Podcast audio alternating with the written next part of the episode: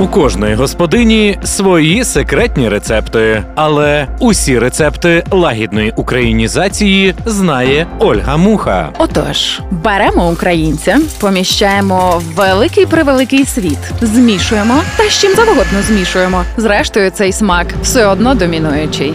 Мій авторський проєкт об'єднує українців навколо світу. Всіх тих, кому найбільше треба. Та збирає їхні рецепти лагідної українізації. Лагідна українізація з Ольгою Мухою. Вітаю, друзі! Сьогодні ми розпочинаємо серію програм «Лагідна українізація» про дуже особливих людей. Молодих українців навколо світу. Волонтерів, людей, яким найбільше за всіх треба. Тих, хто підтримує і примножує українське. І спробуємо відповісти на два головних питання. По-перше, навіщо їм це все? Ну і що ми з вами можемо зробити? Бо нам теж найбільше всіх треба. А поміж тим, будемо знайомитися із цікавими фактами про їхні країни і дізнаємося трохи більше про себе. Хто ми такі?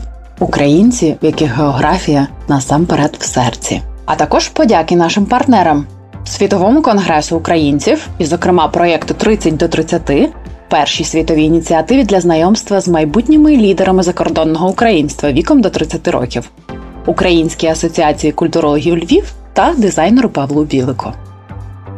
Наш перший гість сьогодні – Юзеф Тохме з Лівану, маленької, але дуже гордої держави, розташованої на Близькому Сході, яка здобула незалежність в 1943 році. Першою з арабських країн, між іншим, отримала Конституцію. До речі, свого часу в Лівані була відкрита, уявіть собі, перша на планеті юридична школа. Площа Лівану дійсно невелика. Трохи більше 10 тисяч квадратних кілометрів. Це менше, ніж половина Львівської області, уявіть собі. Зате тут розміщена мечеть Харірі, або мечеть Мухаммад Аль-Амін. Вона одна з найбільших в світі. Її площа вже аж майже 11 тисяч квадратних метрів. Уявіть собі, скільки там плитки треба класти. Дуже популярна професія у Лівані – це лікарі. Вони складають аж 10% населення. Але ми сьогодні говоримо не з лікарем. Столиця Лівану – Бейрут, і ми помандруємо саме туди. Вона пройшла дуже багато. Вона й руйнувалася, відбудовувалася щонайменше 7 разів. Тому від стародавнього Бейрута мало що залишилося. Попри те, що, власне, в Лівані знаходиться, ймовірно, найстаріше місто в світі. Воно змагається тільки з Дамаском і Єрихоном. Хто старший? І саме жителі цього міста в давнину обмінювали у єгиптян деревину на папірус. І тому папірус в греків отримав назву «біблос». Знайоме слово. Слово «бібліотека» походить від назви міста Бібла. Тут така була ціла історія про те, як один цар Закарбал тримав величезну бібліотеку і обміняв 5 кораблів з ліванським кедром, уявіть собі, як наші закарпатці, на 500 папірусних сувоїв. Це була, напевно, найперша в світі бібліотека. До початку громадянської війни, всередині 70-х минулого століття, Ліван був чимось на зразок арабської Швейцарії, такої собі фінансового раю і процвітаючої країни. Тут немає, на диво, ні нафтових покладів, ні газу немає, зате є морське узбережжя. І є безліч пам'ятників культури і стародавньої історії. Малесенька країна, уявіть собі, можна її на ровері об'їхати за день. Зате в центрі ліванської столиці організовано археологічний парк. Дуже цікаво, що його називають садом вибачення, тому що його створили всі етнічні і релігійні групи країни спільно. Це насправді говорить багато про Ліван. Це симбіоз епох, культур, релігій. Тобто ти такий раз на субтропічному пляжі, потім зробив 2 кроки, ти вже в римському храмі, через 2 кроки вже дуже-дуже сучасне місто. Але разом з тим, в Лівані, і це може бути теж спільною рисою, дуже потужне сільське господарство. І тут я відчуваю невеличку ревність, тому що тут була вирощена найбільша в світі картоплина. Вага її становила понад 11 кілограм, уявляєте? Тут, в Лівані, провів більшість свого дитинства голлівудський актор Кіану Рівз. Тут же провів своє дитинство і наш сьогоднішній герой – Юзеф Тохме. Юзеф – дуже талановитий хлопець, деколи аж моторошна. Бо, незважаючи на свій молодий вік, його поважають, цінують рідні, друзі і весь колектив громади українців Лівану. Він дуже впевнений, амбітний, креативний і інтегрований в життя громади.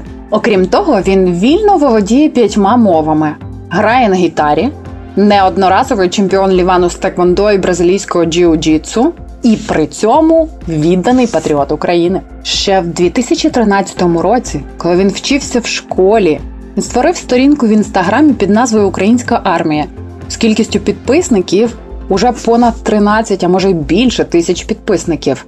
Головна її мета була підтримка української армії, висвітлення правдивих подій і боротьба з пропагандою. Адже лозунг сторінки «Fighting Russian propaganda since now». На початку 2001-го Юзеф проявив волонтерську діяльність у розбудові української школи в Лівані імені Агатангела Кримського. І дуже цікаво, що на своїх уроках він успішно поєднував вивчення української мови з корисними фізичними вправами. Учні дуже його полюбили і з нетерпінням чекали урок «Спорт для всіх». Я зрештою тепер теж чекаю. І хоча Юзеф навчається в французькому університеті Святого Йосипа в Бейруті за фахом інженер-електромеханік, але місце стажування він обрав саме в Україні, бо вважає, що наша країна велика, потужна держава з необмеженим технічним і креативним потенціалом. Юзеф вражений рівнем професіоналізму та відданості в роботі українських спеціалістів. Давайте знайомитись. Ну що ж, вітаю, Юзефе. Вітаю. Тішуся одразу на екрані бачити оцю комбінацію «Бітлз», «Український прапор» і «Тризуб». І ми розпочнемо з такого короткого бліц-опитування. Скажи, будь ласка, якими мовами ти говориш? Взагалі, якби я розмовляю українською, арабською, це оба мої, скажімо так, як рідні мови, потім розмовляю французьку, англійську і російську. І нещодавно взяв ще в університеті такий курс, такий елементарний рівень німецької. Тобто так взагалі то 5 мов і ще плюс трішки німецький. А скажи, якою мовою ти думаєш? А думаю, змішано українською і арабською. І інколи там французькою, англійською, тим більше, якщо щось такі більше технічні моменти, наприклад, там щось по навчанню або що, то тоді я мовлю думаю французькою або англійською, тому що просто я цими мовами навчаюся. Тоді останнє питання, щоб з'ясувати це. Якою мовою ти спиш?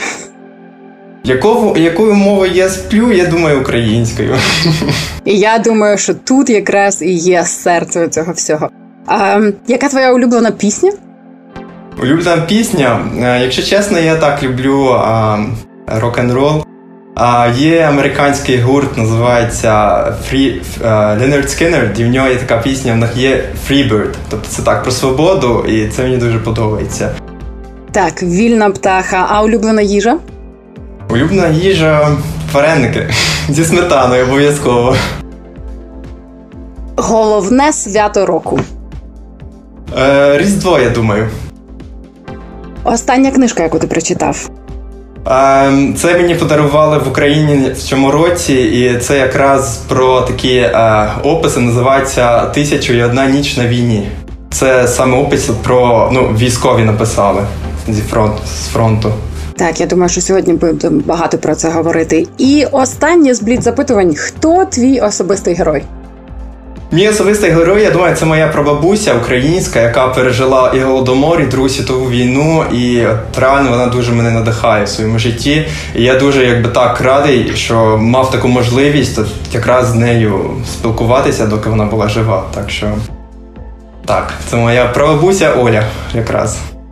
Дякую, Юзефе. Я думаю, що вже з цих коротких бліц-опитувань ми бачимо, як багато може бути українського в серці і щоденному житті хлопця, який з свого 21 року життя 21 рік прожив у діаспорі. Розкажи нам, як так сталося, що ось тобі 21, коли читаєш твою біографію, 21 рік прожив у діаспорі, себто й народився там, 7 років активний в українській громаді і український патріот. Як можна об'єднати це в одній життєвій лінії? Дивіться, тут справа в тому, що з дитинства завжди в мене була така паралельність. Тобто є в мене Ліван, і є Україна. І я якби відчуваю себе вдома і в Лівані, і в Україні. І завжди, мене тут завжди в Лівані люблять таке запитання, питати, от, де краще, в Україні чи в Лівані? А я ж кажу, а кого ви більше любите, тата чи мама? Ну, тобто є такі запитання, на них просто не можна чітко відповісти. І так вийшло, що от, я дуже вдячний своїй мамі за те, що вона завжди мене в цьому напрямку, іменно в плані мови, що українською ми спілкуємося, що вдома і з українською родиною.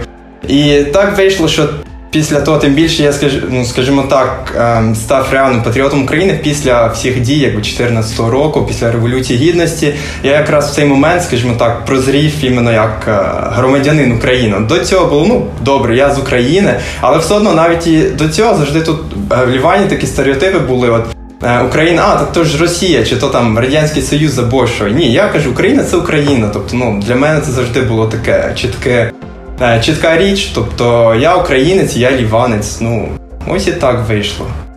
А скажи, які найцікавіші чи, може, найдивніші стереотипи про Україну, які ти в Лівані найчастіше зустрічаєш? Якщо чесно, це такий дуже негативний стереотип. Завжди говорять про українських жінок.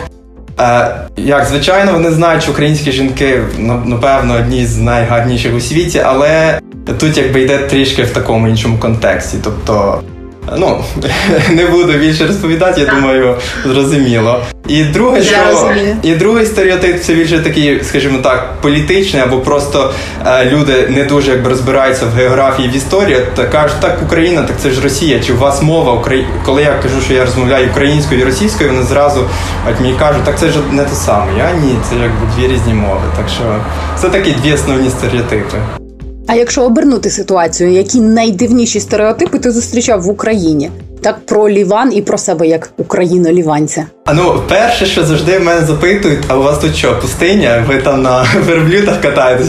Ні, ми середземноморська країна, у нас дуже такий теплий, гарний клімат, тобто немає пустині. А друге, часто в мене таке буває запитання, знаєш, що в Лівані тут у нас і християни, і мусульмани, тобто всі разом живуть. І інколи до мене з таким підходом питають, от, наприклад, ти їсиш сало, чи там ти вживаєш алкоголь або що? Ну, вони думають, що тут в Лівані в нас, наприклад, там ісламська держава або що. Я типу, ні, в нас тут світська держава, в нас тут все можна, тобто я тут і сало вживаю, і алкоголь можу вільно пити, так що це так. Ну, в принципі, інколи думають, що Ліван – це Лівія, тому що воно просто схоже так звучить, то думають, що це Лівія, а не Ліван. Так, я думаю, що насправді ці проблеми з обох сторін релевантні. Правда, брак знань з географії, а подекуди ще і історії, і політології. Саме так. А скажи, будь ласка, коли ти вперше побував в Україні? Якщо чесно, на це питання моя мама відповість. Напевно, мені було рік, я думаю. Я ще зовсім дитиною був. Це, я думаю, вперше. Ну, а так, взагалі, якби завжди в нас була така можливість, що я все своє літо, всі свої, якби, літні канікули, я завжди їх, якби, проводив в Україні. Тобто в бабусі, в гостях, бабусі. Там завжди, якби, в гості був в Україні. Ти знаєш, з більшістю українців, діаспорян, з якими я розмовляю, і хто відчуває себе дуже вкоріненим, це завжди літо, канікули, бабуся. Я думаю, що бабуся – це певний такий ключ української ідентичності час до часу. Саме так. Дивись, ми перейдемо до твоєї, може, професійної діяльності, оскільки ми говорили про те, що ось ти бував в Україні регулярно, Україна для тебе не є якоюсь такою новинкою.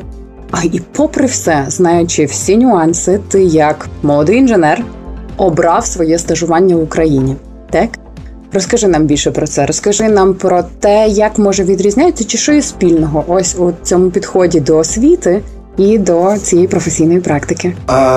Так, якби я по професії навчаюсь в французькому університеті тут в Лівані на інженера-електромеханіка. Якраз після 4-го курсу нам треба було обов'язково пройти стажування. І якраз проти минулого року, якби, я дивився усі варіанти і якраз вирішив, по-перше, вибрати Україну за те, що хотілося би відчути іменно цей досвід як український громадянин, який працює в Україні, і іменно цей досвід по собі. А з іншого боку, якби, як на мене і на мою, скажімо так, інженерську думку, я думаю, що в Україні дуже великий потенціал. Щодо в різних, якби, інженерних сферах, і саме я обрав, якби, виробництво. Тому якби я пошукав, подивився, який перший варіант, що я знайшов, це сам було в Україні. І я думаю, якби це буде якраз така two-in-one, скажімо так. От відчую якби досвід українського громадянина, який там працює, і з іншого боку, якби отримую український досвід. І, якщо чесно, досвід був дуже-дуже такий позитивний. Дуже багато чого навчився, реально український професіоналізм мене дуже так вразив. От дуже часто говорять, то нас... Говори про це. Так, говори так, про це більше. Саме про це, тому що теж самі українці дуже часто, і мене це так негативно іноді. Ну так, я до цього негативно ставлюсь, тому що дуже часто українці, вони якби якось недооцінюють себе. От кажуть, що ми там українці, то ми там у нас бардак, то не вміємо те робити, то те. А з іншого боку подивитися, так ні, в нас дуже великий потенціал, і це просто видно, але просто треба якось більше бути впевненим в собі. Якщо так збоку подивитися, добре, це є Україна, є там Франція, Польща, Великобританія, інші європейські країни, ми взагалі не дуже далеко від цього. Нам тільки трішки роботи треба, і ми туди дійдемо. А давай докладніше про це. От будеш нашими ліками від української меншовартості. Розкажи, чому українці круті? От з цієї перспективи погляду з Лівану. От, по-перше, те, що я дуже відчув таку, що кажуть завжди ліванці, вони люблять і якось люблять жити, вони там насолоджуються життям. І від українців так само, от реально. Я навіть в цьому літо як побував на два фестивалі, і от просто там йшов на фестивалі, я взагалі нікого не знав і так дивився, атмосфера така просто шалена. Попри потім виходив з фестивалю і вже всіх знаєш, всі знають тебе, правда? Вже йдеш кудись на вареники, бажано зі сметаною. Так, от я відчув себе вдома, так само, як і в Лівані. Тут у нас така теж схожа атмосфера, і в Україні так само. Це якби з одного боку. З іншого боку, українці дуже такі відверті, вони якби... ліванці іноді люблять так, якщо вони щось конкретно не кажуть, люблять так трішки з іншого ракурсу там, або що, щоб якби не бути дуже відвертим. А українці ні, вони відверті. Тобто, якщо їм щось не подобається, вони зразу кажуть. І те, що мені реально подобається, що українці цінують свободу. І свобода це якби йде на першому рівні. Тобто... Я думаю, це в історії ми побачили, і досі зараз, якби як українці, ми це завжди відчуваємо, що для нас свобода – це завжди в першу чергу. Знаєш, якщо говорити про відвертість і ось цю таку емоційну, певному сенсі відкритість, то ось тут в Великій Британії мене колеги по роботі називають brutally honest, так? Я думаю, що це дуже такий... дуже така автентична характеристика для українців, але коли говорити про цінність свободи, ось коли ти згадав, що ти відчув, що ти став справжнім українським патріотом після подій 2014 року. Я хотіла би запитати, що для тебе ось ця гідність як громадянина? Спочатку я скажу, чому саме, який був такий стимул, що так мене реально, такий був момент, що я тепер маю займатися українською, скажімо так. Просто читати українські новини і більше знати реально, що там відбувається. Як тільки почали протести в Україні, ліванські друзі в мене запитували, що в тебе там відбувається. Я нібито, протести, там якось не дуже розумію, що там відбувається. А потім, як уже було видно в новинах, що це більше, ніж просто якісь протести. От в цей момент стали мене люди запитувати, якось в мене такої чіткої відповіді немає.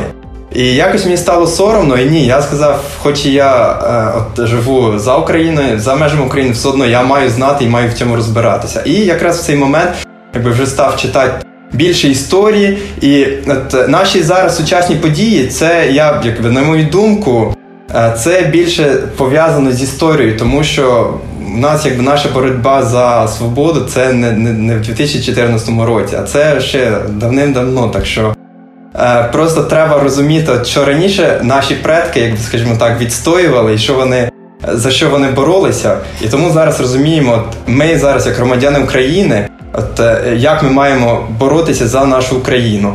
І якраз як я став бачити навіть і в Лівані, як пропаганда діє, навіть і російська пропаганда в сфері медіа, в сфері в соціальних мережах і скрізь.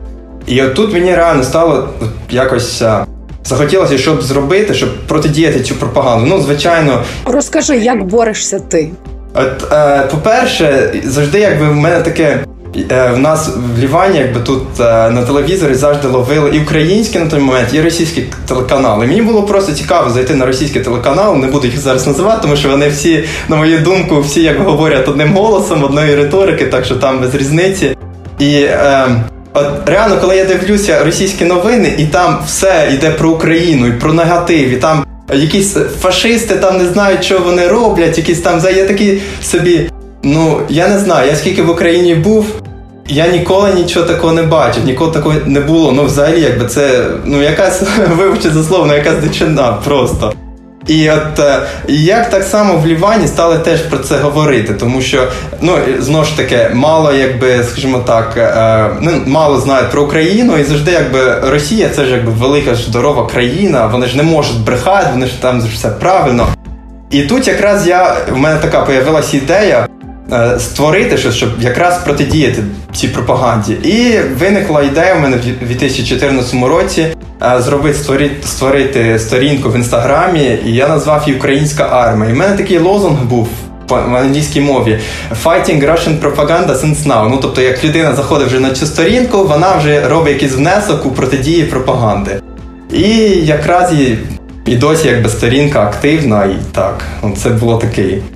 А що тебе надихнуло створити цю сторінку, і як ти завойовував свій шматочок медіа, так? Тому що ми знаємо, що це висококонкурентна сфера. А Інстаграм – це є площина того, де, знаєш, про гарні картинки і не у стрес, просто гарне життя. Що тебе надихнуло, і як сталося так, що ти досить багато маєш фоловерів, так? Чи ти знаєш, з яких вони країн, чи ти можеш сказати, як взагалі ти будував свою комунікацію там на цій площі майданчику? Зараз на цей момент я маю приблизно 13 тисяч підписників, фоловерів. Як це все почалося? Тобто створив сторінку і почав просто там викладувати картини з фронту або там, просто з новин, тобто беру картинку якусь від української армії або що там солдати ставлю там з підписів, що вони роблять там. Якщо якісь втрати або ще щось, тобто такий маленький, маленький інформаційний простір. І якраз мої друзі в цьому допомогли, що вони стали поширювати теж сторінку. Навіть в Лівані в мене є трішки фоловерів, звичайно, потім з часом то це вже зовсім маленький відсоток, але це все так почалося. І на той момент, в Інстаграмі дуже мало було українських сторінок. Напевно, в мене одна із найперших на той момент була. І от всю, оцю гейт і цей негатив, все це я сприймав на собі. Там і росіяни заходили, дуже часто там бруд свій виливали на сторінку, і інші. Якщо зараз брати статистику, то в мене приблизно до 60% приблизно українців, а остальні є з Америки, з Європи, там, з Бразилії навіть, і трішки з Лівану. Тобто зараз приблизно 60% українці, а остальні там, це. Я веду сторінку українською мовою і англійською, так, щоб, вона була, multinational. Так. Ось ти згадав про Бразилію, і я теж знаю, що ти... неодноразовий чемпіон Лівану з теквондо і бразилійського джиу-джитсу. Чому не бойовий гопак, скажи нам? Чому не бойовий гопак? Просто я зайшов спочатку в Лівані в секцію своєї школи по теквондо. Спочатку це було просто така спортивна розвага, а потім так все серйозно сталося і став уже йти на різні там змагання, і в Лівані, і за кордоном. І якось так воно пішло. Просто в Лівані, гопака немає українського. Але так вийшло. Тобто я спочатку я бився в теквондо, потім став тренером. Зараз я тренер по теквондо і вже б'юся в бразильське джиу-джитсу. Тобто... Це так, моя паралельна теж спортивна кар'єра, навіть це не тільки кар'єра, це таке натхнення. А скажи, це також твоя певним чином вчительська така педагогічна кар'єра, так? Хто твої ось основні підопічні учні, і чи знають вони, що ти українець? А чи знають, що я українець? Це всі знають, що учні, що батьки, ну все моє середовище, майже всі вони знають, що я якби українець. Тобто це така, скажімо так, пряма асоціація. Тобто, якщо знають вони Юзеф, а так це ж він з України. Так що в цьому плані всі це знають. А мої учні різні. Там якби є і діти зі школи, і там не з школи. Тобто різні діти. І навіть я брав участь у нас якраз в минулому році. Ми створили, якби українська громада в Лівані створила українську школу. І я там брав участь в якості тренера по фізичної підготовки. Це були онлайн заняття, і досить такий мій був перший, скажімо так, досвід давати курс української. Це для мене був такий... Це був твій спорт для всіх, так? Розкажи нам про це. Спорт для всіх, саме так. І, ну, якби відгуки були дуже позитивні. В принципі, дітям сподобалось, батьки були задоволені, так що це так, було дуже приємно. Будеш продовжувати цю діяльність, цей напрямок? Так, зараз якраз школа знову, якби почала свій навчальний рік. Поки що зараз іде українська мова, там різні такі культурні, і думаю, що, можливо, спорт теж скоро туди додамо. Так що маю плани продовжувати. Ось цікаву річ ти сказав, що всі там діти, батьки, неважливо чи з української громади, чи поза, всі знають, що якщо Юзеф, то він з України, так? В чому полягає ось ця твоя ідентичність? От скажи чесно, тризуб зараз для нас вдягнув? Ні, чи завжди носиш? Цей тризуб я завжди ношу, тому що, ну, по-перше, він такий, думаю, чи я завжди його в Україні придбав і купив, але ні, насправді я його в Лівані купив. І в нас якби в громаді була жінка, українська жінка, її чоловік займався саме такими речами. Тобто по замовленню він створив такий чудовий, гарний тризуб.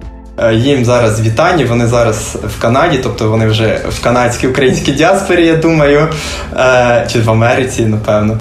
Так, ну і цей тризуб я завжди ношу. І завжди мене питають, от, ну що, ти думаєш, що це просто для елемент декору або що? Я кажу, ні, це не елемент декору, це якби я його ношу, тому що це моя ідентичність. І тоді ж якраз розпитують, от що воно означає, ну і виходить, що так, знаєте. Ну от що воно означає?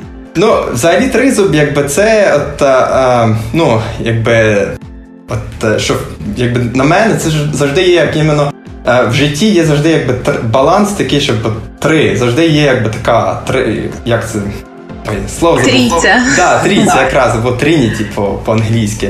А якщо брати, якби, старі, там, ще, якби, цей тризуб, це дуже старий, якби, символ старих, якби, українських, скажімо так, народів. І він завжди якби був от сила, це там, напевно, сонце, наприклад, земля, там вода, або такі енергетичні. А потім, як уже козацтво прийшло, і Україна якби стала вже християнською державою, скажімо так, то це вже теж якби іноді роблять таку аналогію, що як це теж там Отець, Син, Святий Дух, тобто теж це вже роблять таку аналогію з християнством.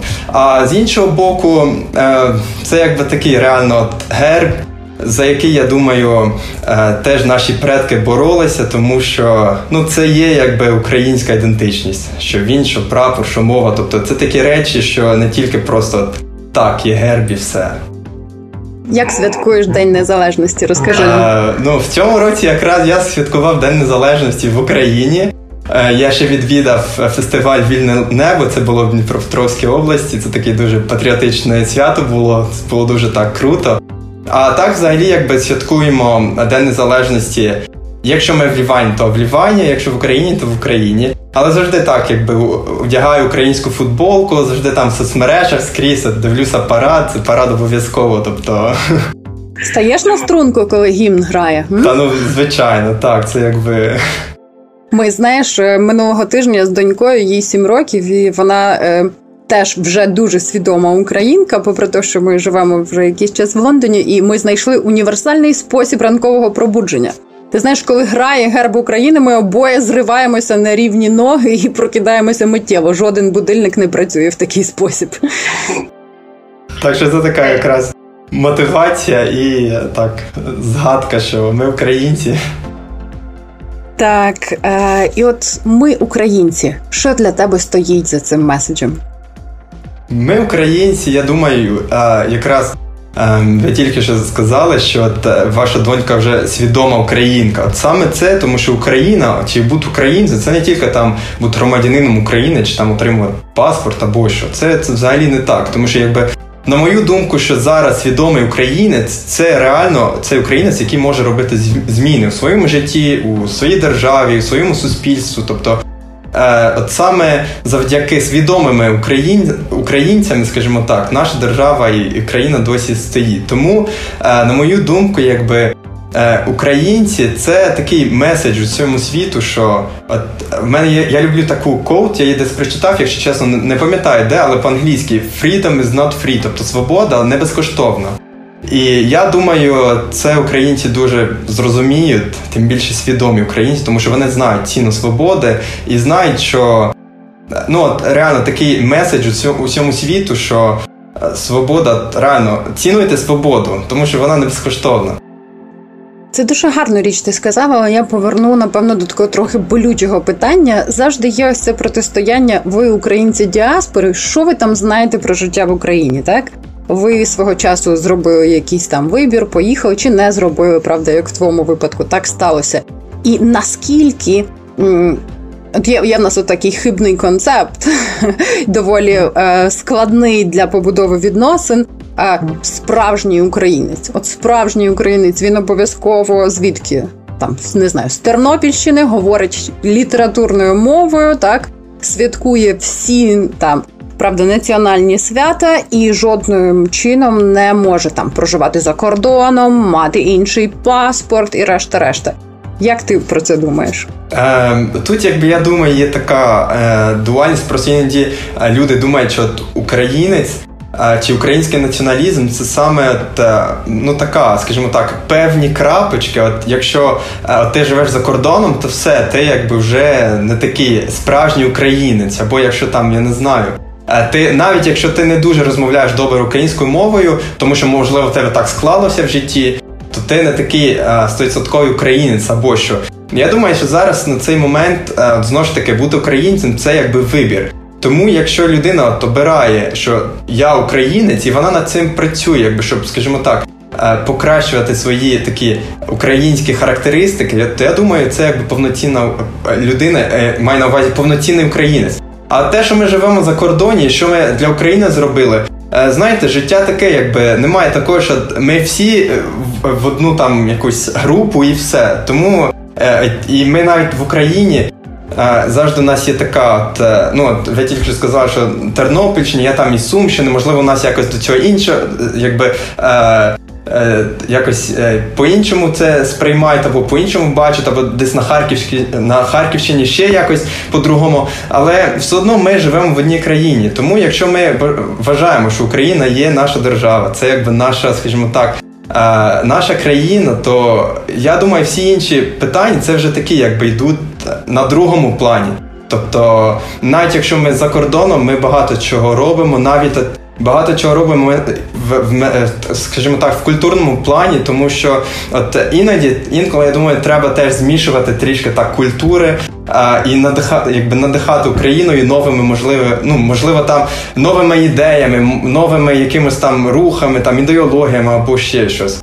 І навіть якщо подивитися в історію, от скільки реально українська діаспора, вона от, протидіяла там радянській владі, протидіяла там пропаганді, тобто реально, українська діаспора багато чого робить. І, звичайно, я якби вірю в те, що в кожній людині є якась, в своїй житті якби є якась ціль, або є, скажімо так, я, наприклад, в мене є якесь, скажімо так, якась лінія життя, так? І ця лінія життя, я маю в неї бути корисним для України. Чи я в Україні, чи ні. Тому, я думаю, якби в кожного якось доля, складається так, як вона має бути. Що для тебе чорний і червоний колір? Чорний і червоний колір для мене це якби повстання. Завжди іноді роблять таку аналогію, що днем є зерно, там поля, жовті поля і синє небо. А днем це якби чорна земля або якби чорне небо і пролита якби земля, пролита кров'ю. І тому що реально на цій землі дуже багато було пролито кров'ю. І я думаю, що чорний, якби красний, якби там, ну, скажімо так, віднять його від політичного контексту, але це реально такий символ стійкості України. Тому, я думаю, завдяки цього кольору ми зараз якби маємо таку, ну, суверенну державу. Ну, якби не тільки завдяки цього кольору, звичайно, але він якби одна із, скажімо так, частин ідентичності. Ну, не забувай, крім того, що червоне – то любов, а чорне – то журба. І що твоє червоне, ми вже почули. А що твоя журба? Журба, я думаю, це коли людина якби здається в своєму житті, або, можливо, коли бувають такі обставини, що нібито все, немає там виходу, чи це кінець, або що. І чому ви мене якби запитали, хто такий мій герой, і я чому кажу моя прабабуся? От саме тому, що вона от реально в своєму житті і прожила голодомор, і навіть розповідала, як це все було. Якщо якби просто взяти і поставити, просто так уявити цю ситуацію на собі і якось. Я б, наприклад, ну, я не знаю, от, як ці люди от реально вижили, як вони змогли це все пережити, і нібито це здавалося, що це все, це кінець. Люди там помирають з голоду, там, навіть канібалізм був, тобто це такі жахливі моменти були, але все одно якось вони не здавалися, вони якось далі йшли. Потім Друга світова війна, ну, взагалі скільки трагедій було, але все одно люди йдуть якось далі. І ми, українці, якби показуємо, що, ну, для нас кінець – це тільки коли ми вирішимо, що це кінець. Але коли не кінець, це дуже потужний меседж, насправді. Те, що ти щойно сказав, це насправді дуже і дуже серйозна основа, напевно, для цілої української ідентичності. Я знов повертаюсь до теми бабусі, знаєш, ти кажеш, коли ми думаємо, що нам важко, я теж згадую свою бабусю, яка, знаєш, жила в родині, де в тебе був приватний театр, а потім вже впродовж однієї ночі все змінюється так, що вона постійно кудись втікала з якихось там полонів, таборів, важко працювала і при тому залишалася дуже-дуже живою. Дуже багато в ній було злості, можу сказати. Коли вона лютувала, то ховалися всі. Але ось ця життєдайна енергія, що кінець тільки тоді, коли ти вирішив, що кінець, я думаю, що це надзвичайно надихаючий меседж, який може навіть стати основою нашого ексклюзивного повідомлення світу. А розкажи нам трохи більше про українську громаду в Лівані. Українська громада в Лівані теж раніше до, якби, скажімо так, знову ж таки, ну, для мене 2014 рік це реально був такий turning point, тобто для всієї України, для всіх українців, тобто до цього не було такої активної української громади, скажімо так, тут спілкувалися, ну, скажімо так, якби всі колишні там країни Радянського Союзу, там були такі не то що громади, але там завжди такі спільні групи і так далі, там просто русскоговорящі там жінчина або що, ну, тобто таке. А вже в 2014 році, ну, от якраз так, стали більше саме ці групи фільтруватися, скажімо так, от українці, там росіяни, білоруси, там, ну, дивлячись вже тут те, що фільтрує, це самі, скажімо так, політичні погляди. І насправді так, тому що навіть якщо в мене на той момент було багато російських якби друзів теж в Лівані, і коли це все почалося і стало вони мені казати, от там в тебе в Україні те, друге, п'яте, десяте, я кажу, друзі, ви якби в Україні ніколи не були, ви не знаєте, що таке Україна. Якщо що, я якби про вашу Росію взагалі не говорю. Мені тільки якби турбує те, що ви на нас напали. А вже що у вас, то мені, якщо чесно, байдуже. Тому не лізьте якби до наш краю. Це якби такий завжди мій був меседж. І тому якби люди стали так більше фільтруватися. І українська громада якби на той момент стала так все більш активною, активнішою. І до нас якби теж прийшов новий посол, який реально теж ми йому дуже вдячні за те, що він такий пан Єгорос, теж він дуже такий активний. Він теж якби дав, скажімо так, таку енергію, позитивну енергію. І от реально показав, що Україна, вона теж якби слідкує за українцями і за своїми громадянами поза Україною. І українська громада реально стала така потужна, стали багато проводити різні там заходи, свята, Різдво, там День Незалежності, День Конституції, День Прапора, тобто... А розкажи, як найбільше ви видимими є в Лівані? Бо, наприклад, в Лондоні є два моменти. Знаєш, коли День Незалежності і українці всюди, де можуть, розгортають прапор, так? І другий – це коли Бонд-стріт оживає людьми з кошиками. Так, і весь центр Лондона думає, що відбувається на Великдень, так? Тому от в ці моменти українці стають дуже видимими. Парад вишиванки, прапор і, безумовно, от Великодень. Ну, чи саме що Різдво, але Різдво в нас більше сімейне і таке закрите свято, так? А в Лівані як ми виглядаємо для них? Взагалі, якби в Лівані теж ми дуже святкували День вишиванки, навіть робили флешмоби там. Я пам'ятаю, ми спускалися в центрі Бейрута, в даунтауні. Нас реально було дуже багато українців з прапорами, в вишиванках. Там так всі стояли, там нас фотографували, робили там різні фото і так далі. Тобто люди це бачили. І те, що дуже часто були такі от заходи, вони нібито для українців, але вони в публічних містах. Там, наприклад, в Біблосі, в різних в Бальбіки, тобто екскурсії. І люди завжди нас помічали, і навіть і в газетах говорили про це. Але якщо на мене якби такі основні свята, я думаю, це Великдень теж, тому що навіть і служби проводили там в ліванських, наприклад, храмах. Іноді українські священники приїжджали в Ліван, робили якби таку українську службу. Це теж в новинах говорили. І, я думаю, День Незалежності теж, тому що раніше, звичайно, до коронавірусу і так далі, завжди були такі заходи. Навіть українська громада пікніки робили, там теж такі багато людей збиралися, якось, так. А скажи, українець – це свій до свого по своє? Чужий серед своїх і свій чи серед чужих? Чи моя хата з краю, я нічого не знаю? Моя хата з краю, я нічого не знаю, це якби є в цьому і плюси, і мінуси, я думаю. Тому що коли ми говоримо про загально внесок до своєї держави чи до своєї країни, це якось не дуже діє. Але коли просто говоримо про особливі справи, то я думаю так. Тобто в Україні є таке розуміння, ідентичність. Тобто я ідентична особа, добре, є такі якісь приватні справи, це стосується тільки там, можливо, мене, моєї сім'ї або що. От іменно коли, тому якби іменно ця фраза, якось вона так, і плюс, і мінус, якось я не знаю. Більше всього, напевно, це перша фраза. Свій до свого по своє, так? Скажи, яка українська частинка твоєї душі, яку ти найбільше любиш, і яка українська риса, яку ти терпіти не можеш? Або яка ускладнює тобі життя? Давай почнемо із те, що я дуже люблю. Українська риса, реально, це любові до, скажімо так, до землі. Це такі сімейні там цінності, відношення там в сім'ї. Це теж, якби воно в мене є і з ліванської сторони, тому що реально це такі дуже спільні цінності, які я дуже люблю і ціную. Тобто для мене, там, сім'я, там, друзі, таке, це, реально, це як в такій позитиві, якби я це люблю.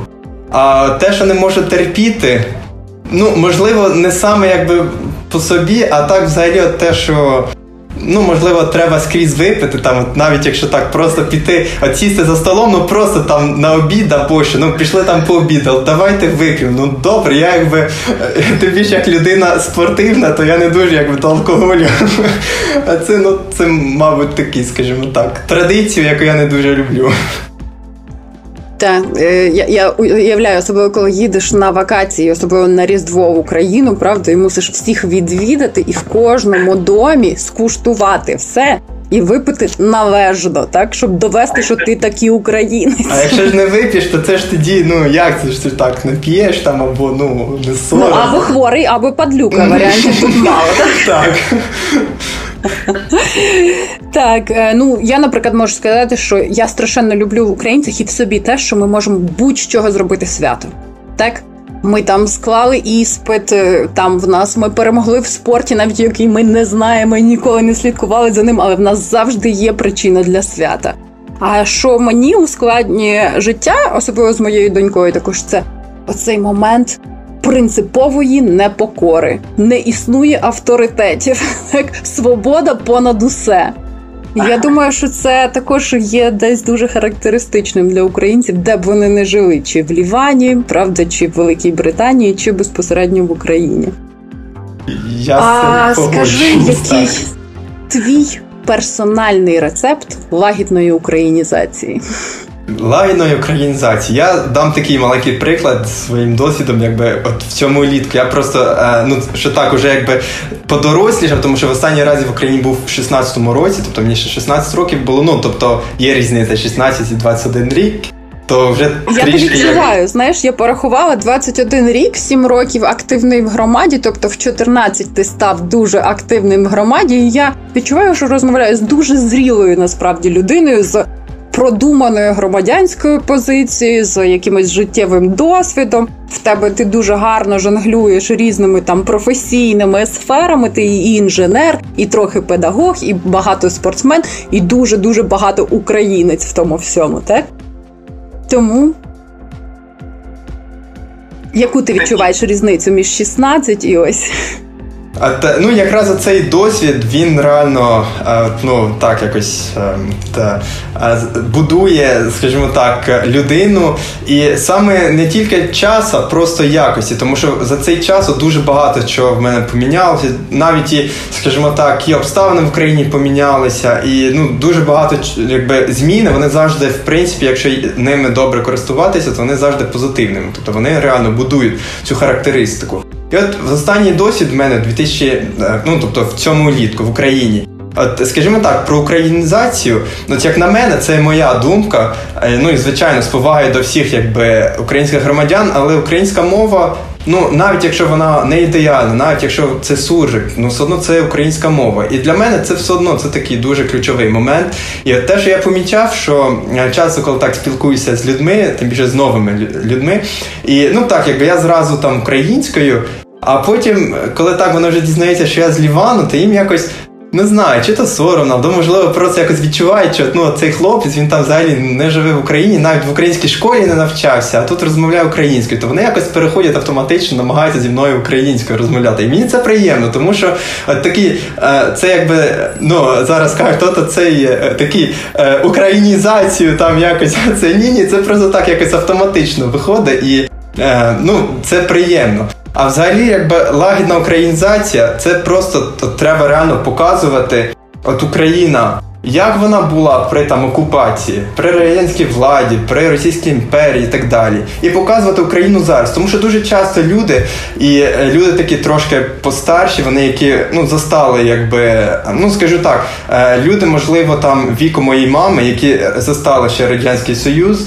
там прожили в ньому, і Україна там розповідають про Радянський Союз, як там все було, там був порядок, там те, друге, п'яте, десяте. І от завжди, коли про порядок говорю, а я кажу, а ви в якому сенсі маєте на увазі порядок? От вони кажуть, от зараз там ходять, протести роблять, а я тобто кажу, порядок, чи там висловлювати свою думку, чи там щось якби вимагають від держави, то це вже якби хаос, чи це не порядок? Ну ні, тут якби є різниця. І просто люди мають реально зрозуміти, що от те, що було, це ну от ніколи знову. Ми говоримо про Другу світову війну, що ніколи знову. Так само ніколи знову про комунізм, про там окупацію, тому що реально ми за всі ці часи. Ну, це була дуже така тяжка історія, і нас воно реально дуже втягнуло назад. І ми, якби зараз, як нова молода держава, скажімо так, відновлення України, і ми зараз досі відходимо від цього. Тому просто, я думаю, люди, коли от реально відкриють, скажімо так, очі і просто, ну так, знімуть всі весь цей контекст і просто так от, ну, логічно подумають, от, що було і що ми зараз маємо. Я думаю, просто люди зрозуміють, що реально... Ну, от українець – це позитив такий. Дякую, Юзефе. Це дуже життєствердна позиція. І скажи, який би був твій ексклюзивний меседж світу, або такий call to action, як українця? Як українець, я... Ну, сказав світові, можливо, це не всім сподобається, але це моя позиція, і я думаю, багато українців мене в цьому підтримують. І саме чому в мене така реально ключова стала позиція, колись в інтерв'ю, я бачив в інтерв'ю військовий, він стояв за кулеметом на фронті в Донбасі, і він говорив, якби до нього журналіст там в нього запитав таке запитання, каже, от як ти відчуваєш там, ну от, як ти відчуваєш, що там от світ якось допомагає Україні? Він каже, ну знаєте, я знаю одне, я солдат, я військовий, я роблю свій обов'язок, і я точно знаю, що за цим кулеметом ніхто не стане, крім українців.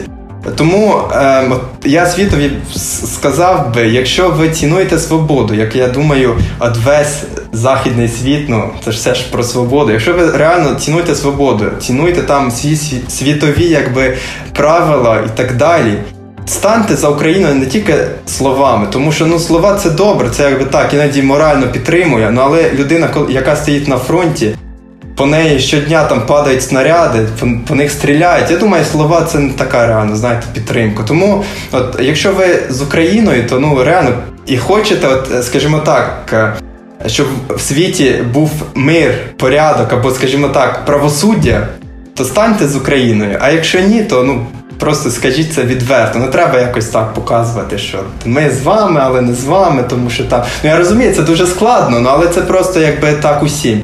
А просто обичним громадянам, звичайним громадянам я скажу те, що, знову ж таки, цінуйте свою свободу, беріть приклад в українців і дивіться, як це тяжко робиться. От хто б ще думав, що в 21 столітті в Європі буде війна. А Україна – це Європа, і це не десь там, не знаю де. І навіть українці часто кажуть, а так це ж війна, це десь там. Це не десь, це там 400 кілометрів або 700 кілометрів, а навіть ближче. Це не так все і далеко здається, тому... Це якийсь такий мій меседж, це якби, можливо, не всім сподобається, знову ж таки кажу, але це реальність. Я розумію, особливо в західному світові, ти кажеш, перестаньте бути стурбованими, робіть щось, так? Якщо ви реально думаєте, що Україна – це ваш партнер, це якось так моя позиція. Скажи чесно, прапор завжди там висить? Чи ось для нас? Ні, це завжди, навіть якщо так трішки поміняє екран, там є тризуб, і є внизу, такий він, якби, скелет із, скажімо так, берет морських піхотинців, і внизу написано «Вірні завжди». Це, якби, такий лозунг.